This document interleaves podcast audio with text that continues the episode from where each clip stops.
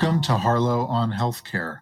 I'm David Harlow, and I invite you to join me by my virtual hearth as I sit down with healthcare leaders to discuss building the future of healthcare.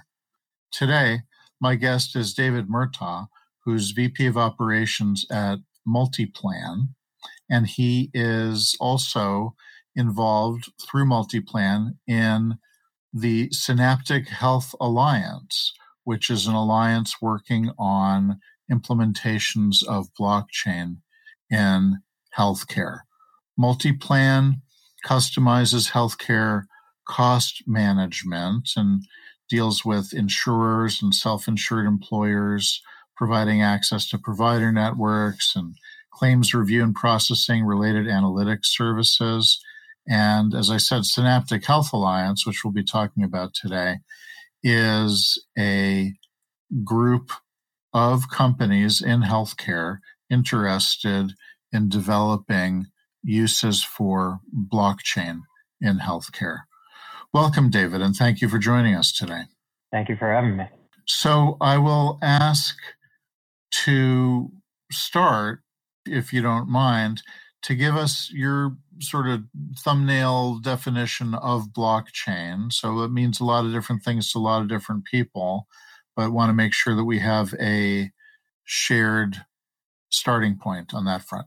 Yeah, I just think about blockchain as a new way of doing things that we've been doing for a long time. So it's a it's a, a ledger technology, and it's a distributed ledger, and it's immutable. We've been using ledgers since we had anything to write with to keep track of records, but there, there's always been failure points. There's been a chain of custody that could break down in those ledgers, different parties writing at different times. And so, what the blockchain technology allows us to do is have a shared ledger where at any point in time we can see the current state of everybody's exact belief in any given fact that's recorded on that blockchain.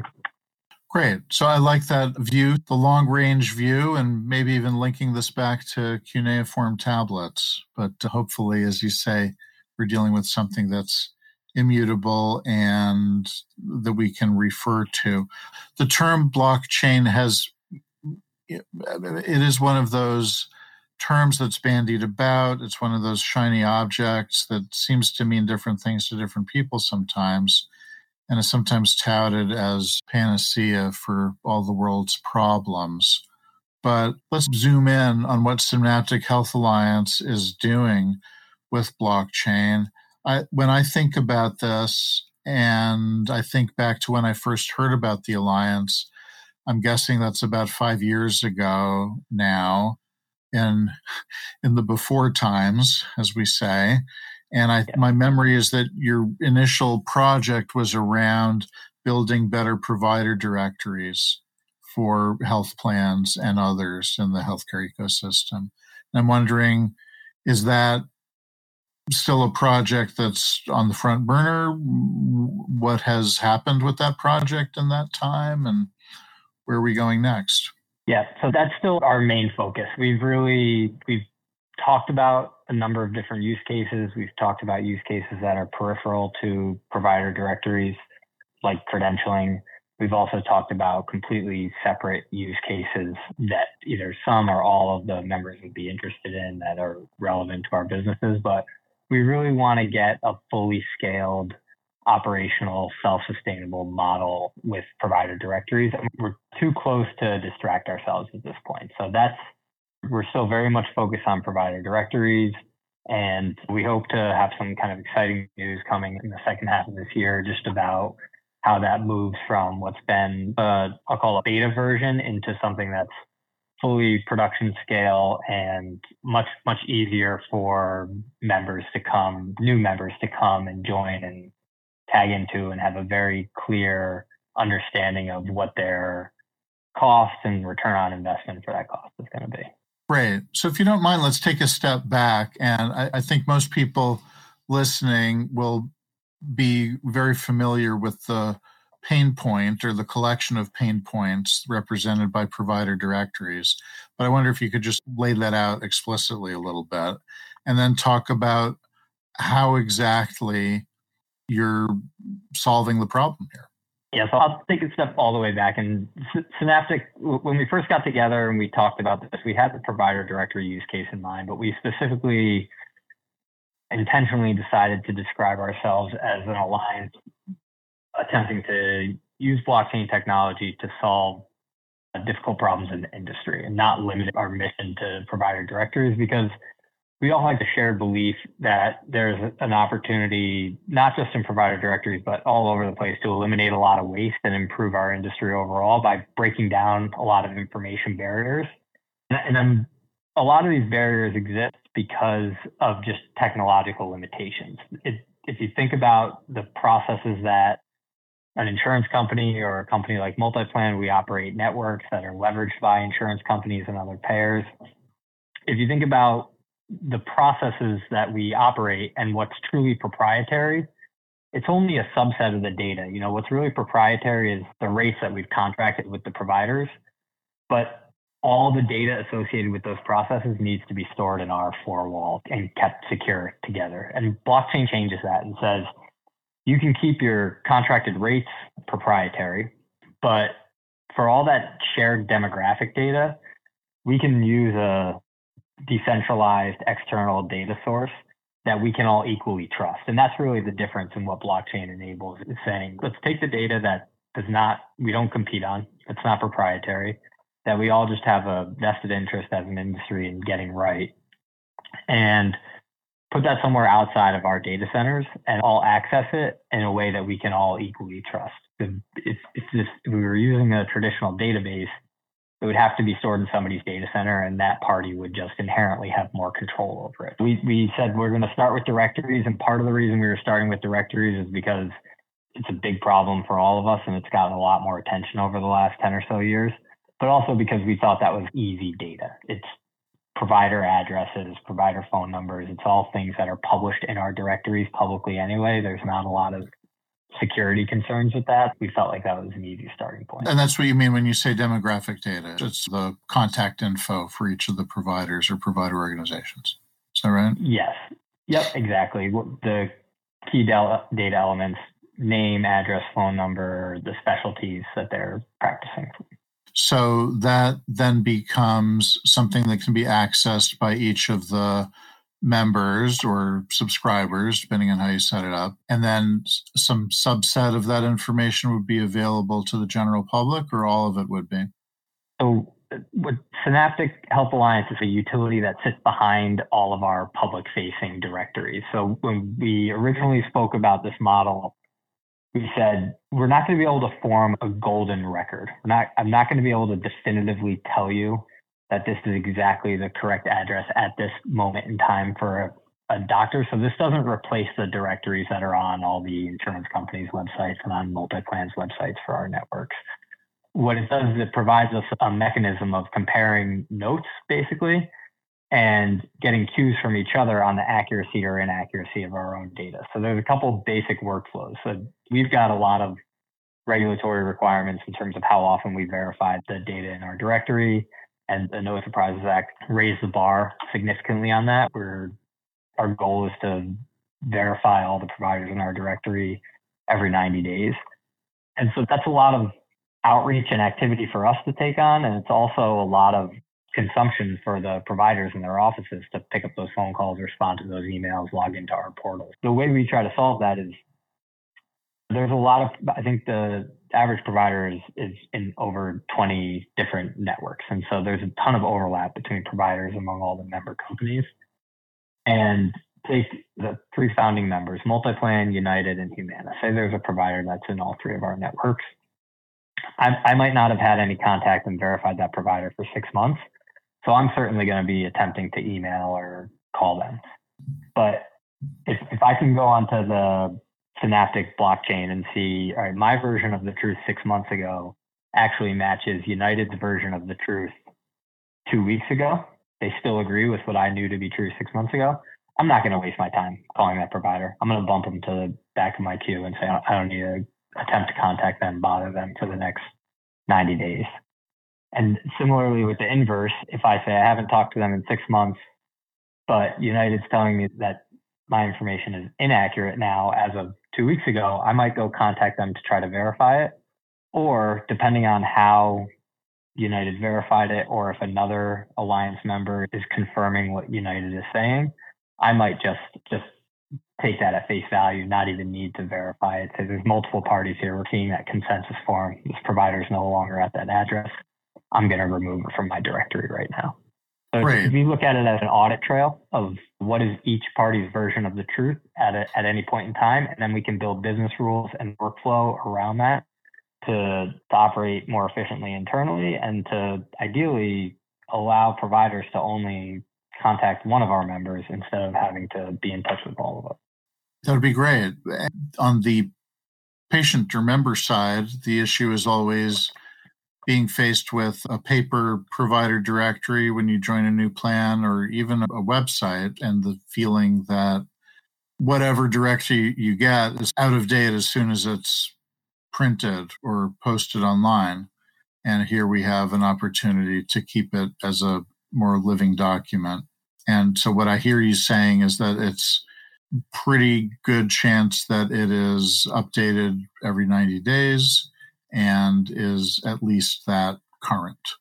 Yes, yes. And we're leveraging more than just the information that MultiPlan would traditionally know. We look at our network of a million plus providers and we know that we're not we're not driving the majority of the utilization for all million of those providers. And if they move down the street or something, we might not be the first ones to get notified of their new address. But if Humana is driving 80% of their patient volume, they're probably going to tell Humana before they even move down the street. And then Humana is going to tell us, and we're going to know the day that they move, right? They never had to, they never even had to think of us in that process. So it's, I think it, it benefits, it certainly benefits us, it certainly benefits the providers and the members using the directory. It should feel a much better experience as well. If you're just tuning in, this is Harlow on Healthcare coming to you on Healthcare Now Radio. I'm David Harlow, and my guest today is David Murtagh, VP of Operations at Multiplan, and we're talking about the Synaptic Health Alliance. David, so this is one problem in healthcare. Some might say it's not the biggest problem in healthcare in the United States of America today, but it is it sounds like it's a significant enough problem that you're devoting significant resources here, along with other members of the alliance, to solve it. Can you give us a sense of the scope or scale of the problem and why this is an important problem to solve? Yeah, so we uh, studies that we cite have calculated over $2 billion in spend across the health insurance industry on just maintaining provider directory data. And I'm pretty certain that's just counting the the companies like Multiplan that have to maintain those directories, it's not counting all the time and energy that we're asking from the providers to answer our questions and contribute that data. So it's billions of dollars there. So if we can cut that down by any significant percentage, it, it's a material amount of waste that you're taking out. And there's also just so much churn, so much activity, so much opportunity for error that it, it creates a, a negative member experience. If you want to quantify I think we've turned a corner, but uh, one of the one of the real motivators at the time, five years ago, when we were coming together as an alliance and choosing this use case, was a regulatory environment where a lot of states were coming with more strict le- legislation, and CMS started they either started doing these audits or they started really publishing the findings of these audits for their Medicare Advantage plans and the quality of those directories. And the findings were abysmal. It was less than 50% quality is what they were finding the majority of the time. And they were threatening financial penalties. So that, that was motivating. But if you think about quantifying the problem and saying billions of dollars of waste across all the industry, which ultimately gets passed down to the consumer one way or another. And then, and then just that low accuracy percentage and the, if you think about a member joining a new plan, or looking for a new doctor in their existing plan and having a basically a 50-50 shot of even getting somebody on the other end of the phone that's pretty rough. And so i think there's a lot of opportunity for improvement and a lot of waste and headache that can be removed through that. Sure. So that makes sense along a lot of different parameters.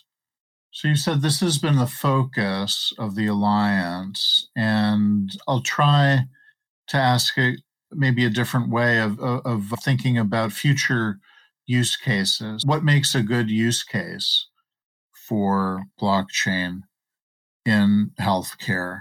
As I think of it, there's limitless areas for improvement across what we call sometimes the healthcare industrial complex. But how might you decide what's next? What are the kinds of problems, or how would you describe the category of problems that could be solved by using blockchain? And then how do we narrow that to the set of problems that should be solved in healthcare through using blockchain?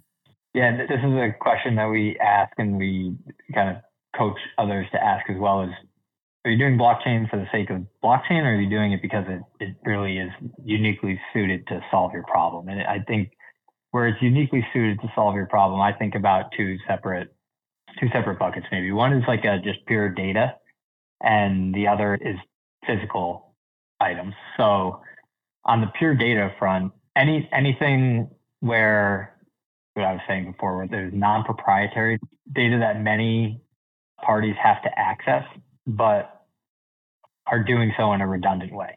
And you could find efficiency by aggregating it, or are where there's failures in terms of timing. I'm getting the data now. Somebody else who's interested in the same data is not going to see their version of the truth for 10 days. And the truth might change between now when I see it and they see it. If you think about something like claim processing, where from what a provider originally submits to what a, a payer actually pays, there's a lot of changes along the way. There could be edits, there could be adjustments. And so to have an audit trail of that for all the interested parties would be really helpful. Or if you think about something like credentialing data, where we all, whether it's providers, health systems, payers, networks, we have to credential these providers and we're all going out and looking for the same information every two or three years. But we all have to go get it and start over again. And we're all doing it at different timings. I imagine that any given state licensing board might be pulling the same license for the same provider once a month for 24 different parties that are interested in credentialing them over a two year period. So there's a lot of those kind of inefficiencies where you could potentially look at sharing the data in a different way or exchanging it in a different way.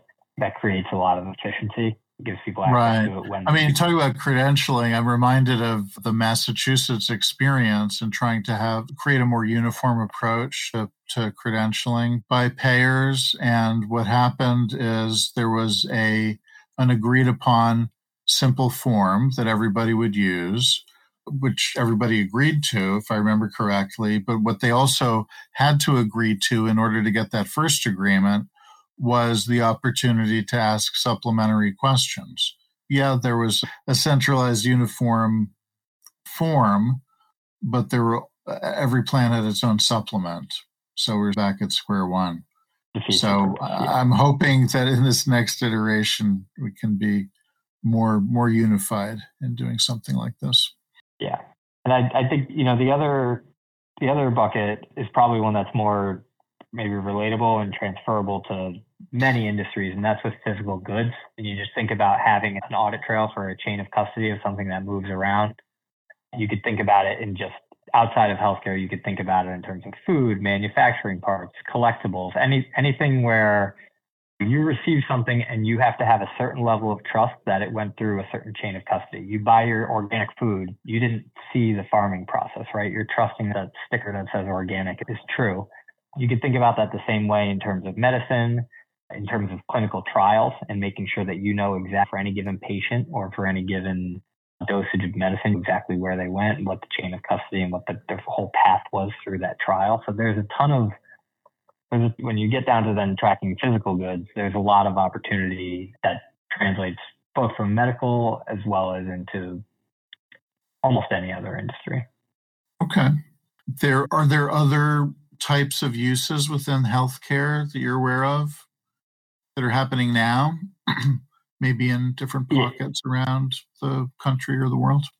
Yeah, I think there's a lot. There's a lot of a lot of companies trying to do different things. I mentioned credentialing. There are there's companies out there that are doing different things with credentialing. There's one company that I'm familiar with that's taken a different approach, and they they're using blockchain or the ledger to create a marketplace for specific credentials. So it's not going to be your one-stop shop to credential a provider, but if you're conducting your credentialing process and you're having trouble tracking down a provider's education evidence of their education at a certain institution, you can go into this marketplace and see if anybody else has that and if it's been verified and if you can then use that as your source.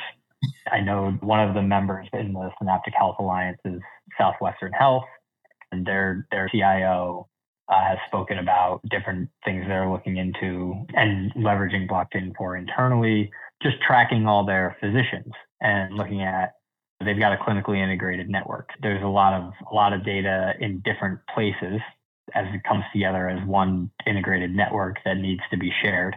And now, just like Synaptic's doing, they can apply similar principles internally, probably with a lot more a lot more leverage to to go beyond and go into some of the uh, more sensitive data because it still is all within their net. And then similarly, they're I think they're doing something with their academic medical centers and tracking the students and their credentials as they build through their academic life cycles. I think there's a lot of different uses of the technology, and it's just becoming a little bit more commonplace and something that can be can be done without fanfare. Not every internal use of blockchain technology warrants a press release necessarily, so we don't hear a lot about a lot of it.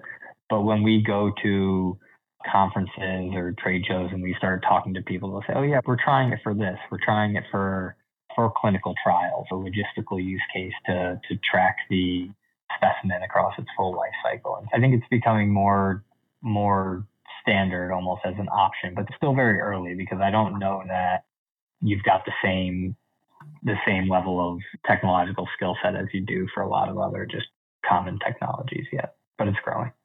So I, I, think of that as one potential hurdle in more widespread adoption, just lack of familiarity with the technology. Do you see any other particular challenges or, or hurdles that adoption would have to overcome? Uh, I think I think cryptocurrency is probably a gift and a curse, right? Uh, there's probably a positive in that it gathers a lot of interest and, and maybe a lot of really strong technical talent getting into the space, but the negative, and we, we see it sometimes um, when we're talking about Synaptic and say, "Oh, do you have a do you have a coin?" It's like, no, we don't have a coin. We don't we don't need a coin for provider directory data. Um, so the, the negative, I think, is the tight association that the technology gets with that one single use case that's really not relevant to the majority of what, what people are trying to use it for in in the industry. So, David, if you were to wake up tomorrow and find yourself five years in the future, what's one thing in healthcare that you would hope or maybe expect to find has changed drastically? No, I think um, this this is not maybe not directly blockchain, but it, it certainly would or should leverage it. I th- I think I would just hope to see a much more transparent ecosystem. Uh, where you know I think I think we're getting there fast. I think the seeds are being planted with all the transparency regulations over the last few years and the data that's uh, that's being being made available by all stakeholders in the industry. But I think a lot more transparency on costs and on um, on quality and on outcomes, and having you know real honest conversations with each other, and uh, uh, just feeling like there, there's not as many cloaks or hidden data or secrets, right? If, if we know if we know the cost and we know the outcomes, uh, we we can have a lot better conversations about what's the, the best way to get there and the most economical way for everybody, uh, and feel like there's there's really fairness in the system. And I, I think blockchain could certainly uh, play a role in that, but is not the the you know end all be all solution by any means. Okay, well we'll be keeping an eye on all that and more. Thank you very much for joining me today. Thank you. It's great to speak with you. You have been listening to Harlow on Healthcare. Join us at healthcarenowradio.com. Let's continue the conversation on building the future of healthcare together at hashtag Harlow on HC. I'm David Harlow, keeping the fire going and holding a seat open for you. Until next time.